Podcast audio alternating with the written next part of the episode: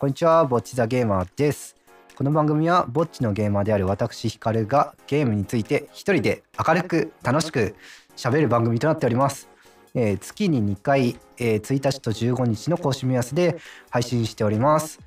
えー、と本日はですねあの私があまりに一人でポッドキャストやるの寂しい寂しいって騒ぎすぎた甲斐あってですね僕の友達がゲストに来てくれてますはいハマーさんですはいよろしくお願いしますはい、どうもよろしくお願いします。はいえーっとはハマーさんとはいはい。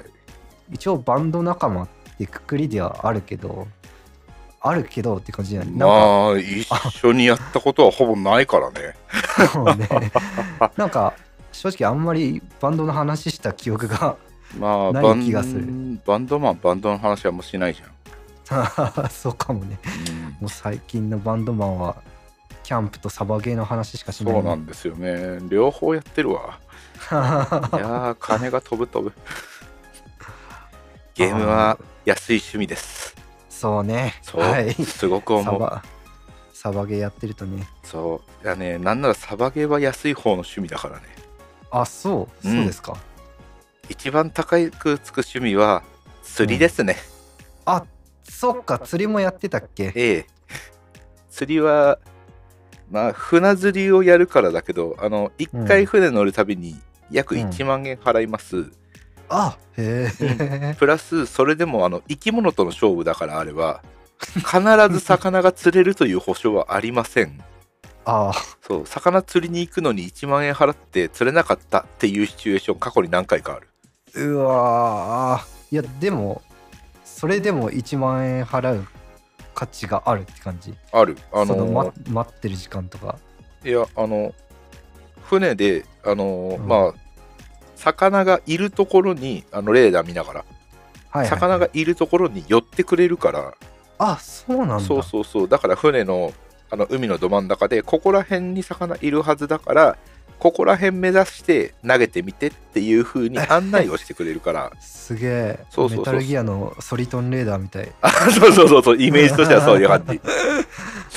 だからね、あのほ価値はあるといえばある。ただ、あ釣れるかどうかは魚の気分と、そのあ選んだそのルアーとかのあのセンスが出てくるから、それがダメだったら、あの、本当に1万円払って、海のど真ん中で、あの、釣り竿をあの分回して、あの、くるくる巻き続けるっていう、まあ、苦行になるかな。あーそっか。ルアーの差とかでもそれが出るから。ああ、出る出る。あと動かし方とか、そうそう、いろんなところが、がすごく技術が出るから、へえそこが面白いっていうのはあるけど、うん。あの、そういうのがあるから、あの、気軽に人に勧められないってのもある。確かに。1回そう1万円はハードルが高いかもしれないう。そうそうそう。かつルアーが1個1000円いくかいかないかが消耗品になるから。はいはいはいはい。ああなるほど。そう。1回せ1000円で買ったルアーが1回であのさよならするっていうシチュエーションはなくないから。うん。そう。消耗品が 1, 1個ずつ1000円かかるしかも結構いろんな種類用意しなきゃいけないからのに1000円かかるっていうのが 重いといえば重いよね。え1万プラスね。そう。釣りの話じゃねえな今日は。はい。えーっとまあそんなアウトドアな趣味がねえーあのあの多趣味な男でございます。中心な浜さんですけど、まあ、はい今日はゲームの話なんで、そうですね。そうだな。自己紹介に変えてじゃあ一番好きなゲームは何ですか？そうですね、一番好きなゲームはそうですね、まあいろんなゲームやってきましたけども、まあいつだってフロムソフトウェアは最高ですね。おお、ええそれこそソウルシリーズで素晴らしいですね。あ今日のテーマに合わせてきたな。じゃあまあここら辺で今日のテーマいきますか。そうですね。えー今日のテーマは死にゲーにについて語るでいいのかな？ソウルシリーズに語るまあ死にゲーからでいいんじゃねえかな、とりあえずは。ああそうね。うん。だいぶテーマが広くなるけど、うん。まあそまあんなにガチまあまあ、ガチに縛らずね。そうそうそうそう。じゃあ適当に語っていきましょう。そうですね。はい、じゃあ、本よ編へ。ろしくお願いします。よろしくお願いします。でですね、うん。あのー死にゲーという言葉から始まったわけですが、はい。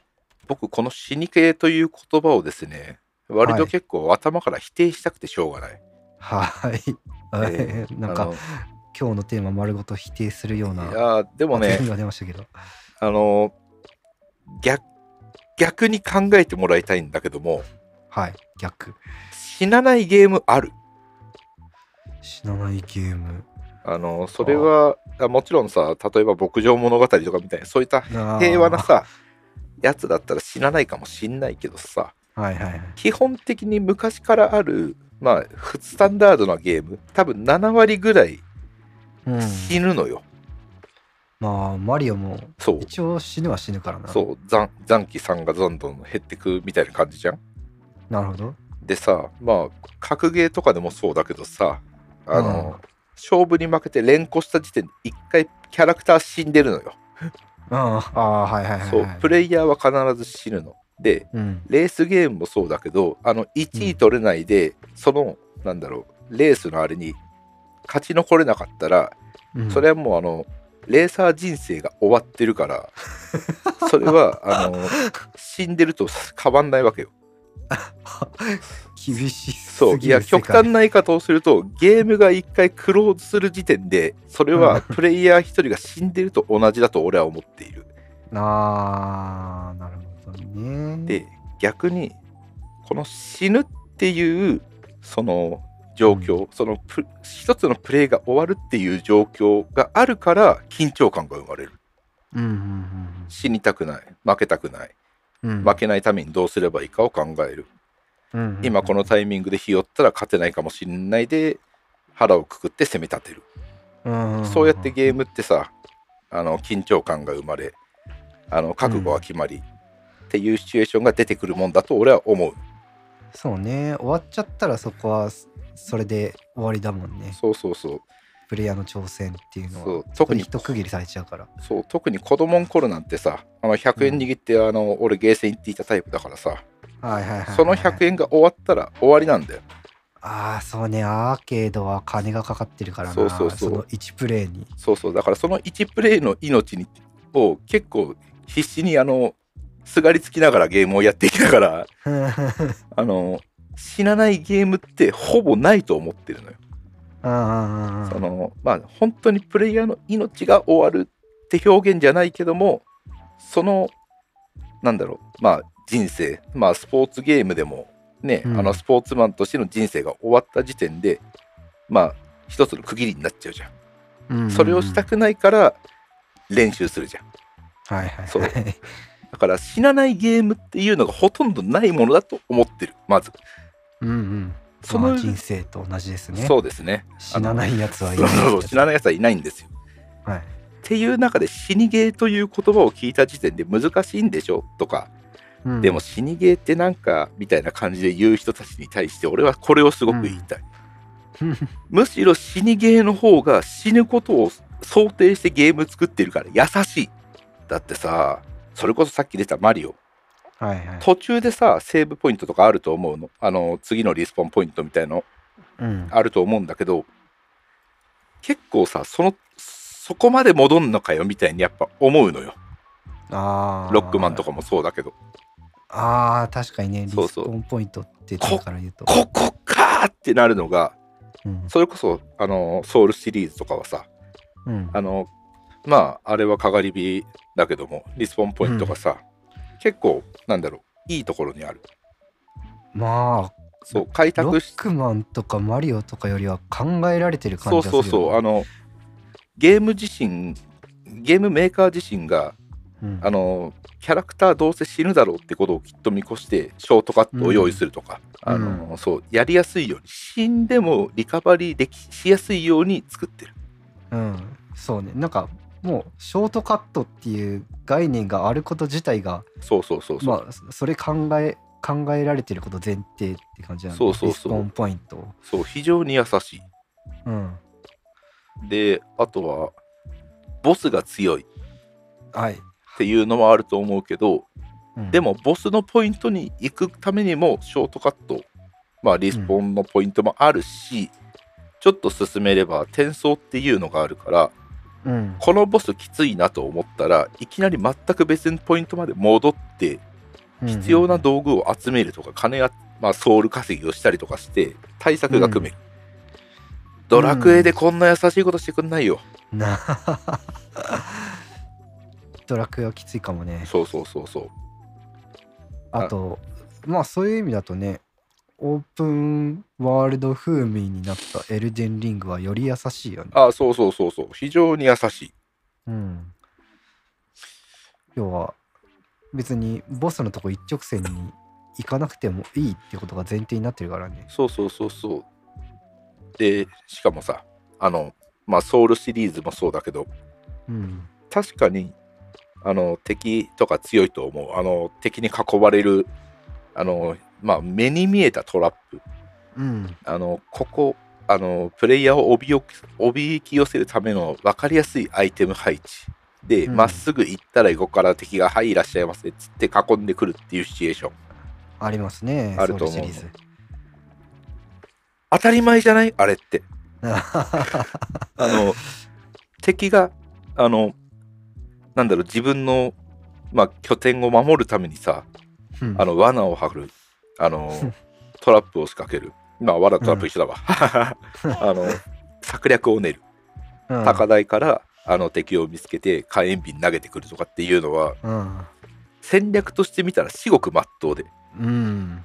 逆にそうやって見るとドラクエとか FF みたいなあの昔からの RPG まあできなかったってのもあるんだろうけど、うん。うん。敵が45人ぐらいいるのにあの1体ずつの行動を待ってくれているっていう動作、あれはあの真面目な戦戦略として見たらあまりに不自然じゃん、うんうんうんうん。現実じゃあそうはいかねえ。そう現実じゃ絶対に敵はさ複数であの囲んでくる。あの罠を仕掛ける。あのっていうのを絶対にやると思う。うん。だからあの少なくともソウルシリーズはえっ、と RPG をより具体的にうん。あの敵もちゃんと戦略を練って当たり前のあの戦い方をしてくる。明確にうん。敵を持って戦略を立ててきているだけの RPG、うーん。まあアクション RPG だけどねあれはアクションゲーだから。まあ確かにね。まあそれをねあのいプレイヤーは別に一回死ねばあそうそう。の対策をしてるのがね丸見えなわけだからそうそうそうむしろプレイヤー有利だよねって話そうそうそうそうそう。だからあの死ぬことを前提にしてあのもうそこにとりあえず飛び込んでみる。でうん。そこでそういった罠がはまって死ぬ。じゃあ次は、ああいつはそういう戦略を取ってくるんだなっていうのが分かったら対策が練れる。で、その後そういう経験を重ねれば重ねるごとに、あの、このゲームはそういった戦略を敵が練ってくるゲームなんだからって言って、安定した緊張感を持ってゲームが進められる。そうやってあのすごく良いスパイラルが。で、その上でとんでもねえことをやってくるみたいなゲームだからさ、あれは。はだからあの緊張感がいい意味での緊張感が途切れない。うん。うんあの死ぬことも想定している容赦ないゲーム作りをしているから、うん。うん。あの逆にその、うまあ、死んでもいいようにできてるって言い換えられるから、むしろ優しい。はいはいはいはい。だって、まあ死んでも落とすのソウルだけだぜ、まあね。だから結構貯めてるとショックだけど。まあそれはねまあ逆にあの貯めすぎあのお金貯めすぎてもロストしたら終わりっていうところも学びだよね。まあね。あの貯めすぎたらちょっと次無茶するときに消耗しておかないとうん あの心が折れて寝るってなるから。そういうゲーム性だったらね。もう諦めがつくじゃん。まあね。うん。でももう死ん無理やりもうだからソウルも溜め込まない状態。もういつ死んでもいいシチュエーションにしたら、もう無理やり駆け抜けてあの意味わかんないところあの確実に死ぬような、こ敵の強いところ駆け込んでなんかアイテムあったやったって無理やり取って死に戻りっつってラッキーっつって結果プラスっていう遊び方すらできるじゃん。あまあね。アイテムだったらそうだよな。そうそうそうそう。あの死ぬことをそのサイクルの一つにもう入っているからできるゲーム。うん。なのであの無茶な動かし方をしてもまあまあまあ結果プラスって言いながらゲームができるからうん。いわゆる死にゲーは死んでもいいように作られてる分他のあの死ぬことをあんまり考えてないゲームよりも優しいと思う、まあ最近だとやっぱ本当にソウルシリーズぐらいうん。リスポーンポイントについて考えられてないゲームだと、結構やり玉に上がること多いよね。まあね。普通のそののゲームでも。多分なんだけどあのプレイヤー全体だからもうやる人間側がちょっと甘っちょろくなってるっていう気はしないでもないけどさ、あああのいわゆるレトロゲーの方が死ぬほど難しいし。そうね本当の鬼畜ゲーっていうのはこれだみたいな。そうそうそうそう。あの逆に今アクションいっぱいやってる人たちに初代ロックマンやってみてもらいたい。ひどい。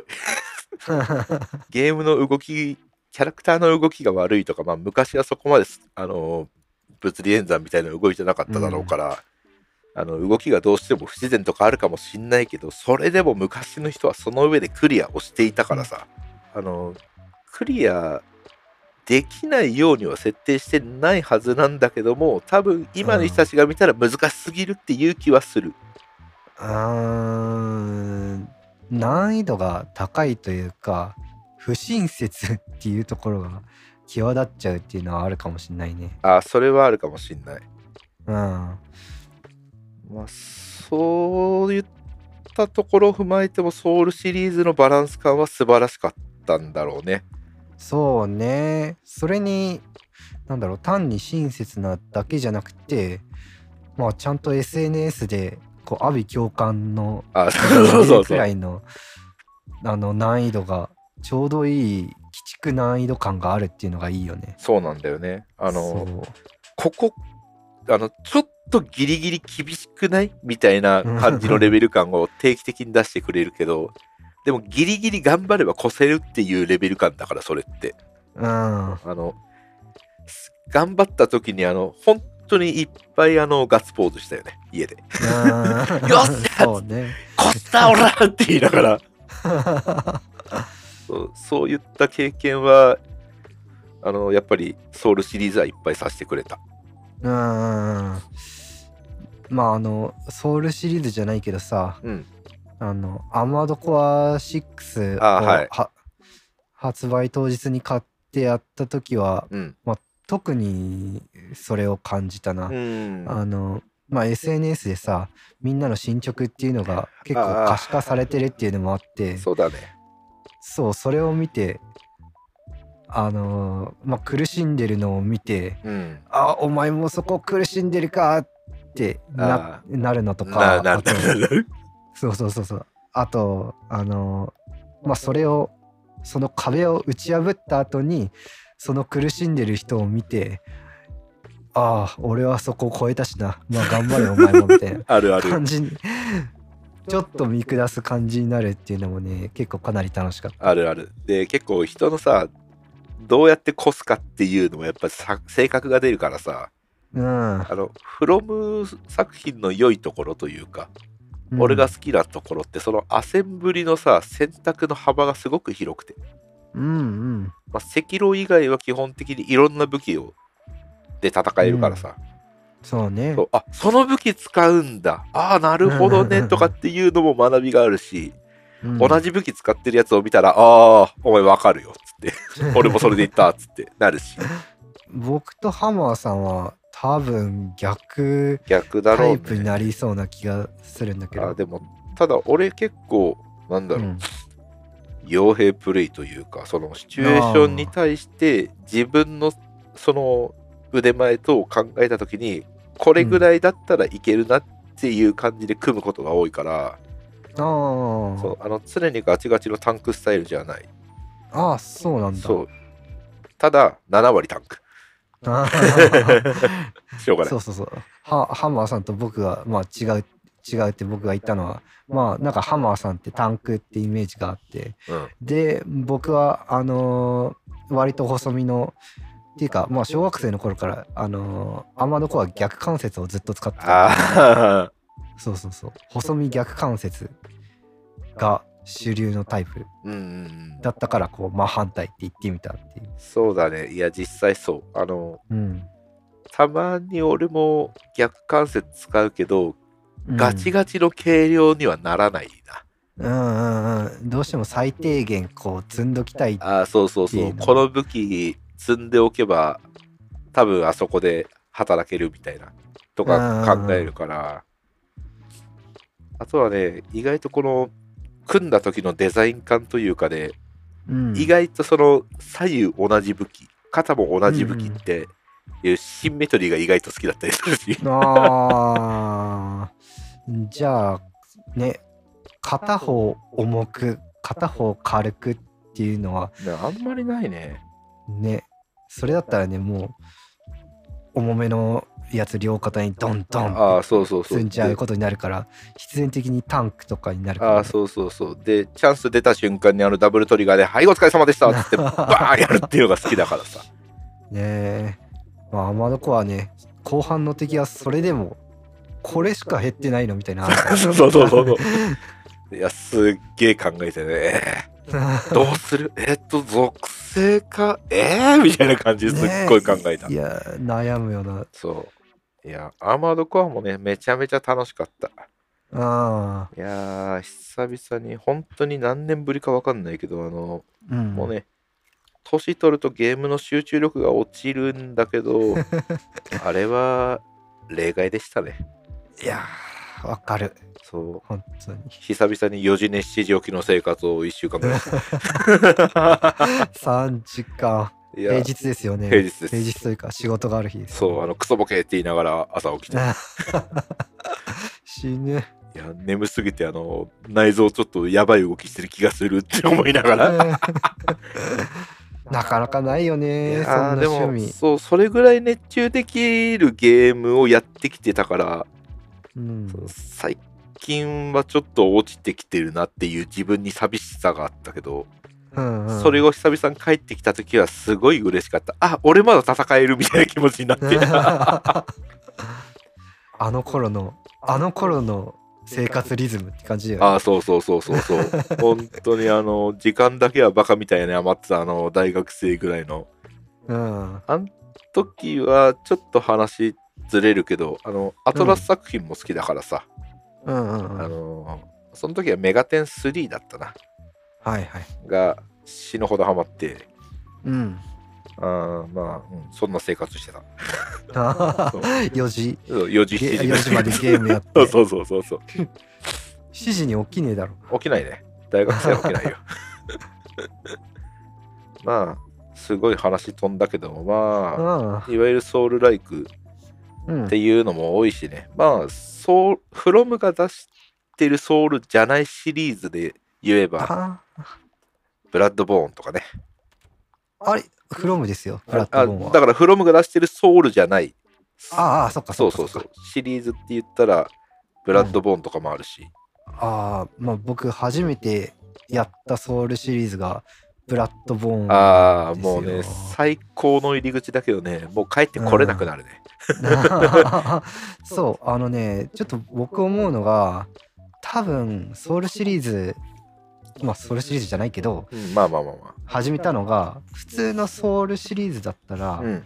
そんなにハマってなかったような気がするんだよ。ああ、まあ、まあブラッドボーンとソウルシリーズだと、まあ結構似てことになるというか。うんうんまあたあのねやっぱブラッドボーンのあのめちゃめちゃ怖すぎる味付けとかああ、はいはいはい。なんかめちゃめちゃ短美な世界観みたいなあらゆる方向に尖ってる感じがねそうね。やっぱ沼の入り口としてはね かなり吸引力高かったっていうのもある。いや、あの、なんだろう。ブラッドボーンの2が出ているのであれば、結うん多分、出るっていうのが決まってれば多分1がちょっと安くとかなったタイミングでいろんな人にめちゃめちゃ勧めるけど本当ね事前にあのリアル産地チェックは入れさせてもらいたい気はする。あのとりあえずあのちょっとヤバめのキャラ23個見せてこれ割と出るけど、あの耐えられる。みたいな。ああまあね。大丈夫っていうのはあるかもしれない、ね、そうそうそうそう。本当に不潔だったり本当に怖かったりするから。そうそう。あのでね。まあ、最初の方にさ、まあ、うん。あのネタ、まあ、今後のことを考えて、ネタバレほどネタバレは言わないようにした方がいいかな、と思うけど、あまあまあ序盤だったらいいんじゃない、うん、えっと、豚がさ、あぶ豚殺したらさ、リボン出てくんだよね。あああはいはいはいはい。あれ気づいたとき、あの、すごい自分の選択を後悔したことがある。なえー、マジかーってなりながら。あああいう容赦ないのがね、まあまあまあまあ、まあ、フロムといえばなのかもしれない。そあこ、まあ下道のようなことをしてくるよ。うん。まあそこそういうシナリオ的なとこ抜きにしてもねうん。単に世界観が不気味だからさ。まあね、受け付ける受け付ける人受け付けない人結構多いと思うよね。いやー、多いよ。だって、最初の方俺もプレイした時は、あーなんかちょいちょい気持ち悪いやついるなぐらいだと思ったんだけどさ、うんうんうんあるタイミングでさ、あのうん。し真実が見えるようになるじゃはいはいはい。ん。いやー、いやーって思ったよね。え？えー、みたいなね。え、なんか、あー偽りの中で生きてる方が平和だったんだなって、すごい思って。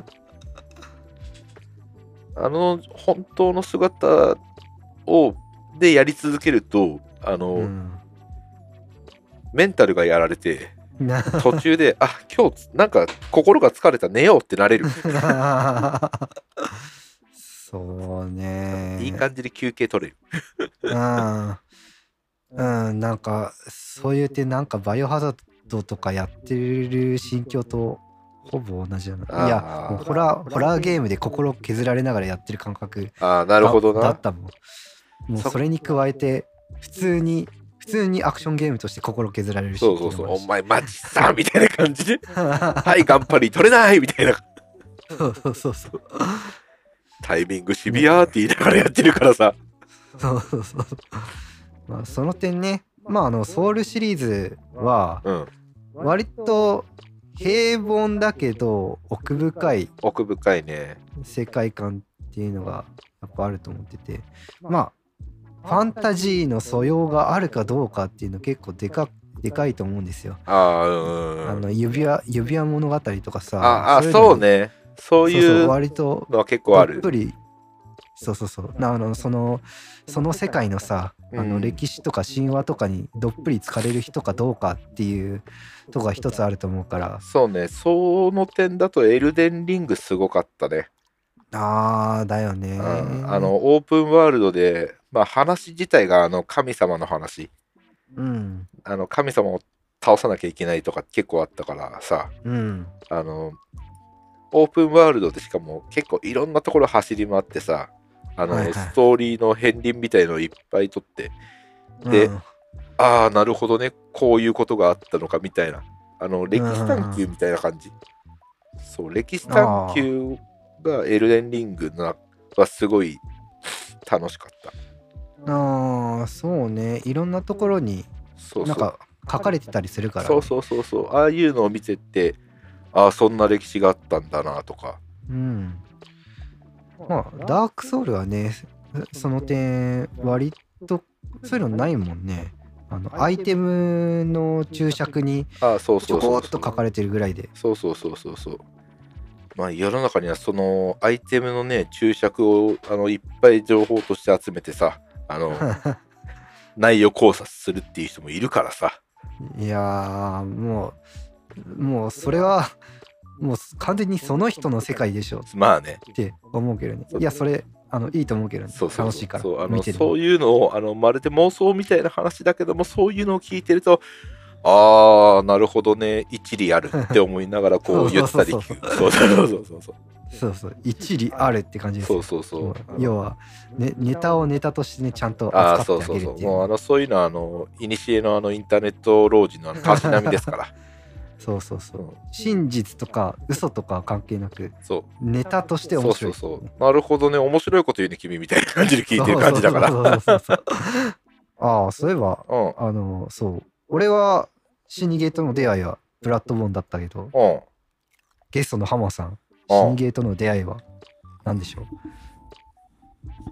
まあ、ダークソウルは初代だろうな。ああ、ダークソウル初代。初代、初代。初代が、あの、まあ、ソウルシリーズってみんなよく言うけど、ダークソウル1、2、3がやっぱりイメージされるんだけど、本当はその前にデモンズソウルっていうのがあって、うん。まあそうね PS5 でも出てるけど、あれはねや、やってなかったんだよね。やっとけよかったーってすげえ後悔してるけど。なあ。PS3 か。そう、まあ、やろうと思えばできたって感じ。そうそうそうそうそう。ただなんか、俺が情報仕入れ方が悪かったのか、あんまりなんか、食っとこなくて。まあね、あれこそ本当に真の意味で口コミで広まったって感じだからね。そうそうそうそうそうそう。まあ縁がないとそこはあの情報を集めるのは難かったかもしれんね。デモンズソウルは。そう。な、なん多分そこでなんとなく掴んでダークソウルっうん。ていう形にし直したら、大跳ねした。うん、そうね。デモンズソウルの口コミというベースがあってからのダークソウルだからね。そうそうそうそうそう。え、最初、うんダークソウルやった感想、どんな感じだった？えーっとね、いや、超面白い。超面白いし、あの、適性あり。適性あったね。めちゃめちゃあったね。まあ、フロム作品が外れることはねえだろって思いながら生きてるから、ああ、あのーそうか。その頃からアーマードコアとか、あのとかあ絵があったから。えーっとね、初めてのフロム作品は、アーマードコア初代だね。ああ、あの、中学校ぐらいに、あの、なんだろうな、その時ひ、引っ越してきた友達と喋って仲良くなったら、あの、めロボット好きっていうところで、あの、共通の話題で盛り上がっていたら、アーマードコア初代を貸してくれたのが俺の始まりだから。ああ、始まっちゃった。そう始まっちゃった。あの、終わっちゃった気もする。だからもうその時点で、フロム作品は、あの、完全に俺の中では当たりだった。うん。で、ダークソウルは、あの、なんだろう、もともとあの、うん。ダークソウルで好きなところの一つが、うん。武器の多さ。うん。うん。あの、結構その、まあ、武器、武器コレクターってほどじゃないんだろうけど、うん気になる武器があったら、あの、マラソンして取りに、取り始めようとするタイプだからさ、ああの、いろんな武器を、あの、いろいろ試してみたいみたいな。だからい、あの、集めるのが楽しいっつってずっとラマラソンしたりとか。ってやってるタイプだからさ、あの、それで武器、いろんな武器を集めて使ってみて、やべえ、この武器面白い。じゃあ他、あーなんかあそこに強そうな敵がいるって、あいつの武器は取れんのだろうかっつって検証、確認したか、したりっうん。て言ってやっていたら、気がついたら全クリしてた。なそうね。いや、なんか、うん、結構労力かかるよね。その武器、いろいろ集めてクリアするっていうのは。かかるかかる。だって、結構さ、うん武器の成長の振れ幅がある、ね。あるじゃんダークソウルって。うんあの、まあ、要は、新しい武器を取ったら、まあ、当然レベル1そうだね。なわけだけど、で、まあ、ただ前半、前半に取った武器が、もうその頃レベル10とかになってるわけじゃん。まあそうね、ある程度育って。そうそうそう。なんかそこに合わせないといけないって、うん、あ合わせる後半取った武器を。合わせる。けすげえな。あの、いや、モーションとか、あの、うん。なんだろう、幅とか、うん、その、あとは重さとか、自分の装備と見たときに、ああ、これ、この装備いいかもしんないなって思ったら、うん、とりあえず、じゃあ、石集めに行くかっつって、ああ、そうだな。まあ、買えるしね、一応、あ、まあね。ある程度は。だからもう、ストーリー進めて、あの、ソウル余ってるわ、割るかっつって、あの、ソウル貯めて、買って、強化して、あれ？これ、納金向きじゃね？みたいな感じのやつ。気に入ったらもうちょい育てて。うん。でそこでうん見極められるのすげえなってあ思う。もうね、基本的にどんなゲームもまず納金から始まるから、俺。だからもうね、分かりやすい。自分の性格が分かりやすいし、その武器を見た時の補正値のなんか乗り感で多分これれは脳筋向けみたいな、はいはい、俺向けのやつそうそう。俺向けの武器あるなと思ったら集める。でちょっと育てる。だからもう脳筋系の武器ばっかり強くなる。だだいたい1周目はそうだね。うんうんうんうんう。んまあだからソウルシリーズは武器が結構潤沢だったからその、うん。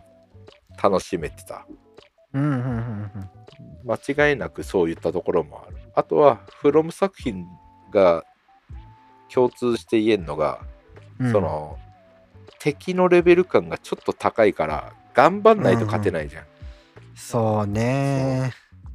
あれがすごく良くて。ああ。の簡単に倒せるボスね倒すだけのゲームまああんまり楽しくないというかやる気が。結局このパターンはめたら勝つじゃんみたいなのはうん。あんまりなんかこうやりがいがない、あーそうね。でもだからといってあの強くなりたいわけでもなくて、うん。うん。あのだからそう。本当にさ強くなりたいんだったらさ PVP なんだよ、あ PVP に興味はないんだよ。ーうんそうだね。一番きついのは人か。そうそうそう。人人が一番やっぱりきつい。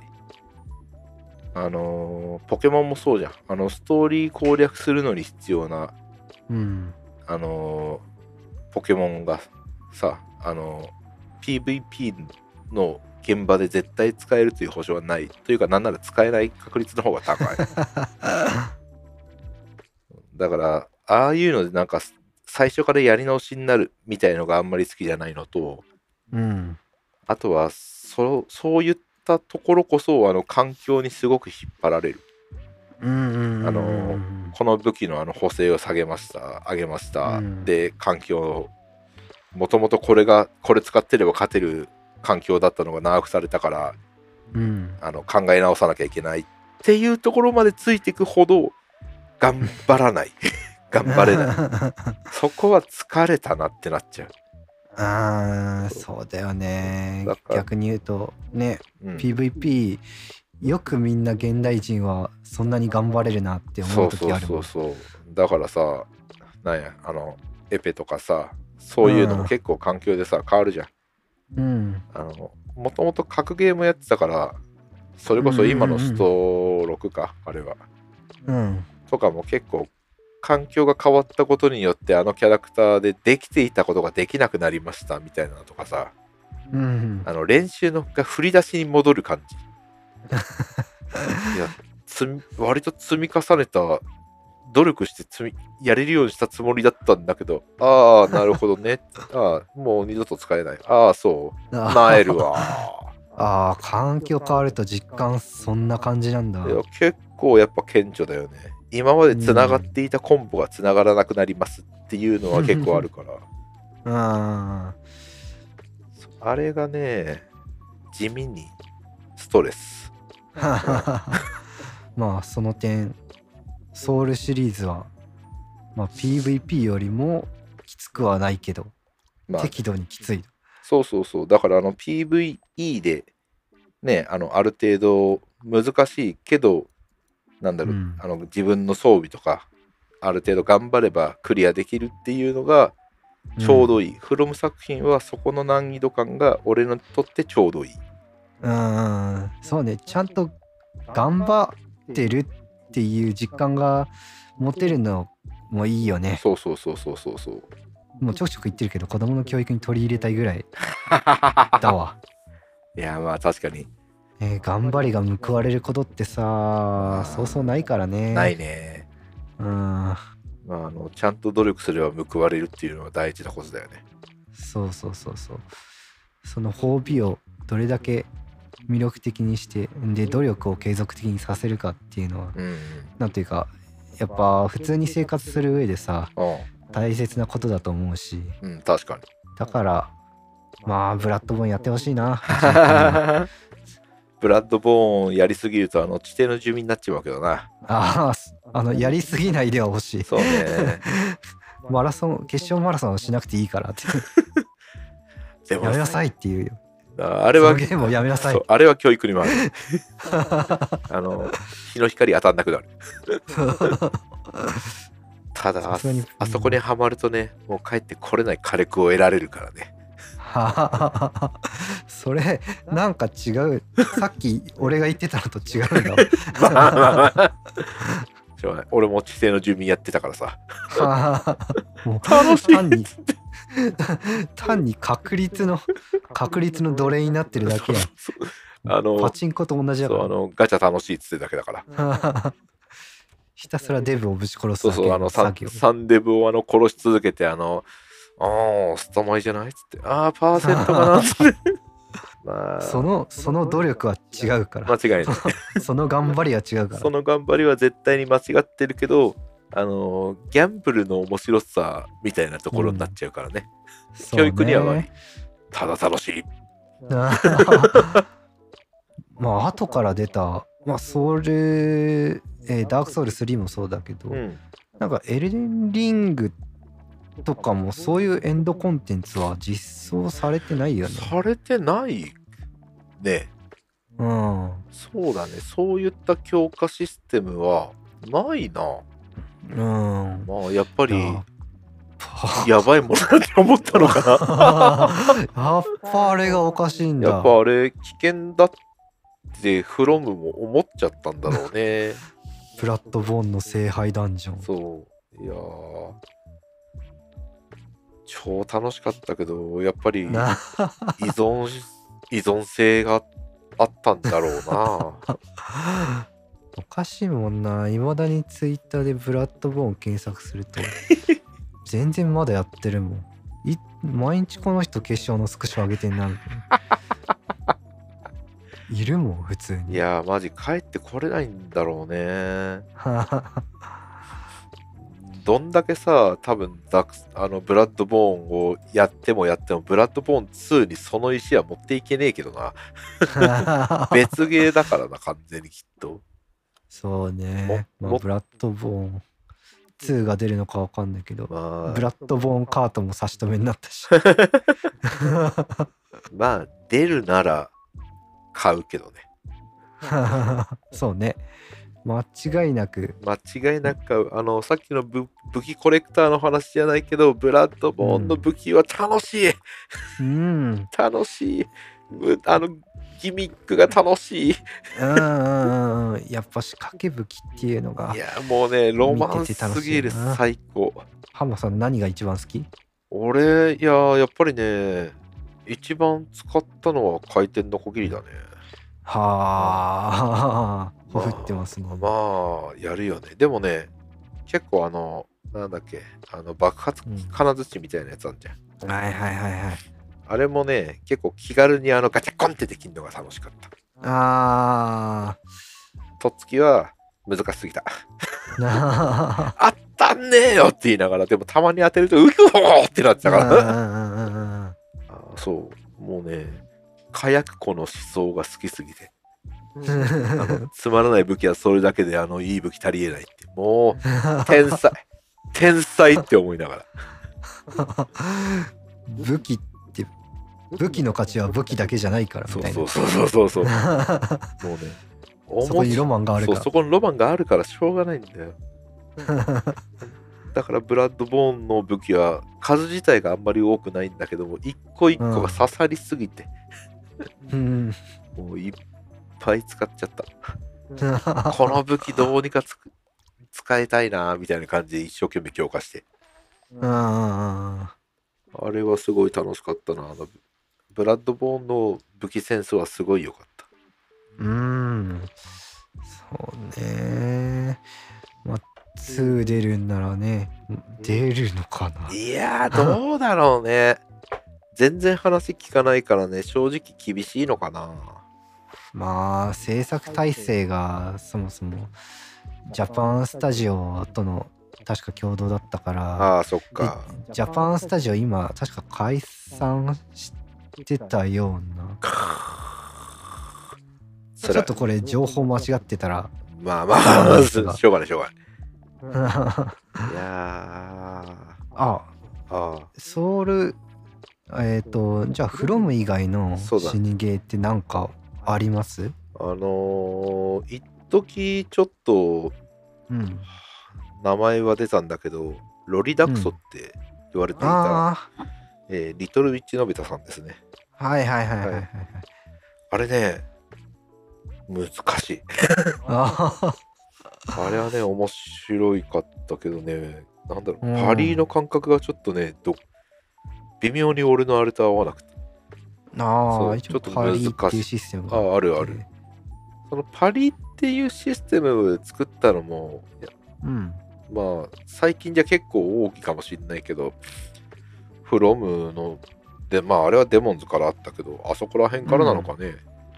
ああどうなんだろうね。アクションゲーだったらね、あのいわゆるジャストガード系うん。が印象としては近いんだけど、うん。多分あったかもしんないけど、あそこまで分かりやすく体勢を崩してみたいなほどまではやってなかったと思うから、まあほとんどのゲームはそんな感じだもんね、うん。パリをしたら体勢を崩してそうそうそう、で、そこをつく。あの、うん。それを極めたのが赤色じゃん。うんそうね。そう。赤色はね、実は苦手で。っていうか、あー。あれは、あの、俺が一番好きなところがなかったから、正直クリアまでしてないんだよね。武器が、武はい武器をいっぱい使いたいのに、武器が。丸一本ですからね。あれがね、悔しいって言いながら、やりたいけどやりたいけど、テンションが上がんないっつって。なあで、ああ、そうか。あの、フロム以外のうん死にゲーか。まあ、結構ね、増えたよね。ああまあね。そう、やっぱりソウルシリーズ、ある程度出てからの皮切りに、それこそさっき言ったリトルビッチのベタ、あとは最近だと、えっと、ライズ・オブ・ピーだっけ？うんうんライズ・オブ・ピーですね。とか、やっぱりいっぱい出てきてるから、それはそれで非常に良い傾向だとは思う。やっぱり、あそうねあいうゲーム楽しいよ。うんまあライズ・オブ・ピーなんかはね、あのまあ韓国産のゲームなんですけど、うん。ちゃんとその界隈で評判が高いめちゃめちゃ素晴らしいですね。うんそれに開発者のインタビューとか見ると、うん。やっぱあのソウルソウルシリーズにリスペクトを持ってちゃんと作ってくれてるってことがなんか分かるような感じになってるしうん。なんかそこはやっぱ嬉しいよね。ソウルシリーズ好きな人として。そうだね。うん。こう、やっぱり、ああ、やっぱあの作品は愛されてるんだなというか、やっぱ影響、うん。深い影響を残せたんだなって。まあね。まあエルデンリングとかがバンバン賞を取りまくってるね。とこからしてもうやっぱそういう立ち位置になったんだなと思うけど。まあ、あの、最初期からフロム知ってる人間としてみたら、遠いところ行っちまったな、みたいな。そうねそんなアーマードコアが何万本も売れるそのでうそうそう。あの、6の売り上げ本数だけで過去作全部ぶっこ抜いてる可能性あるから。めちゃくちゃだよな本当にややべえよ。ただ、あんまりね、あの、アーマードコアで動画撮ってる人は見ないかもな。いあやまあ、探せばいっぱいいると思うけど、その、それこそ、エルデンリング、ソウルシリーズでいっぱいやってきた人が、うんアーマードコアに入った時に、やっぱ違うからさ、印象が。ああまあねああいったミッション系をこなすのも楽しいから俺は好きだけどさ。うんまあなんかまあ僕はアーマードコアネクサスまでしかやってないんだけああ、どはいはいはいはい。まあ6以外はねうん。あのーなんか割とアーマードコアとしても別物感ああったけどねやっぱ結構違ったよ。うんなんか特にブレードで切りかかる時のさうん。あの勢い敵なんか自動的に敵に近づいてくれる感じというかああ、そうだね。割と補助が結構しっあ、かそう、り効いて補助結構潤沢になった感じはする。うんうん多分それもあってねあんまりロボットを動かしてるって感じはしなかったからああ、そう、あの、アーマードコアの過去作と比べると、うん。結構ソウルシリーズの動きをあの入れてるというか、うん。やっぱそうだようん。ね結構だから優しくなってる。うん。まあ過去作が容赦なかったっていう線はなくはないけどね。まあ。その分なんだろうあのミサイルの硝硝煙ああ、うん、まあ煙の表現とか爆発の表現とかそこら辺の戦闘の気持ちよさのとこに特化した感じはするから。ああ、それはね、らあれはそれはそれで良かったのかなと思うけど、まあ、楽しかったしね。そう、楽しかったからね。うん。楽しかったから、睡眠時間犠牲したんだからね。いやねまあそんなところですかね。そうです死にあはい。あまああとそうだな。あまあいっか。ライズ・オブ・ピーがちょっとしあの初めて俺が投げ出したくなるだったっていう話もあるけど。なるほどね。まあ。それはそれはまあ俺一人で語ってるから。まあそれはあの、ライズ OP であのまとめていただいて、はい。はい。まあ、まあ、こ今度よかったらやってください。ああのね、多分買うって思いながら、あの、な見てるゲームだから、あれは。あ おすすめですよええ今安いんじゃないかあなマジで。まあこんなもんですかねそうですね。もう大は体い、ほぼ1時間ですね。ああしましたねそうですね。釣り釣りの話やらそうですね何やら。ま あ最終的に何が言いたいかというと、うん死にゲーという名前にあの臆さず、ぜひ手を出してみていただきたい。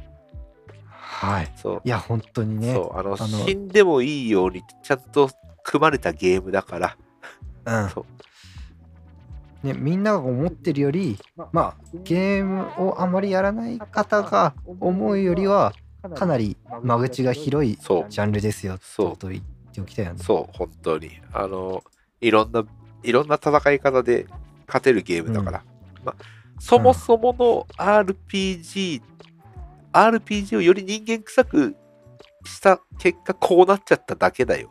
みたいなうん感じでうん。うんうんちょっとリアルなアクションが RPG を、あの、やりたかったらどうぞっていう気持ちで。うんうんあの怖くないよ。そう怖くないよ本当に怖くないよっていうことだけは言いたい。はい、はいそれじゃあまあ皆さんえっ、とソウルシリーズ並びにまあ死にゲー全般やってみてください。ということでじゃあ定期文読んでいこうかな。はい。えー、ぼっちザゲーマーでは皆様のリアクションやご意見などを募集しております。おすすめのゲームやあなたのゲーム遍歴や最近できた彼氏彼女の自慢など個人的なことまで何でも構いませんのでもしよければ概要欄のお便りフォームまたは X つまり Twitter アカウントへのリプライとかハッシュタグ、えーあとひら、えーハッシュタグひらがなでボザゲーの3文字をつけてつぶやいていただくか、えーもしくはメールでのお便りをお待ちしております、えーメールアドレスは概要欄に書いております。はい。では何か言い残したことはございますでしょうか？言い残したこと。あはい、あえっとあるわ。おすあマジで？うん。あのーまあ、す2月の22日まで、Steam でソウルシリーズ3部作が半額になってますので、あぜひ買っていただいて、あの楽しいです私か。かららもよろしくお願いいたしぜます ひによろしくお願いします。はい。では聞いていただきありがとうございました。えーっと、ぼっちのゲーマーのヒカルと、えーゲストの、ハマーです。はい、ハマーさんがお送りいたしました。バイバイ。はい、バイバイ。はーい。はい、お疲れ。はい、お疲れ。ウイではなく根はゲーマーだけどないんだ生身の体つまり二次元の皮かぶったエチクショーどもとは違う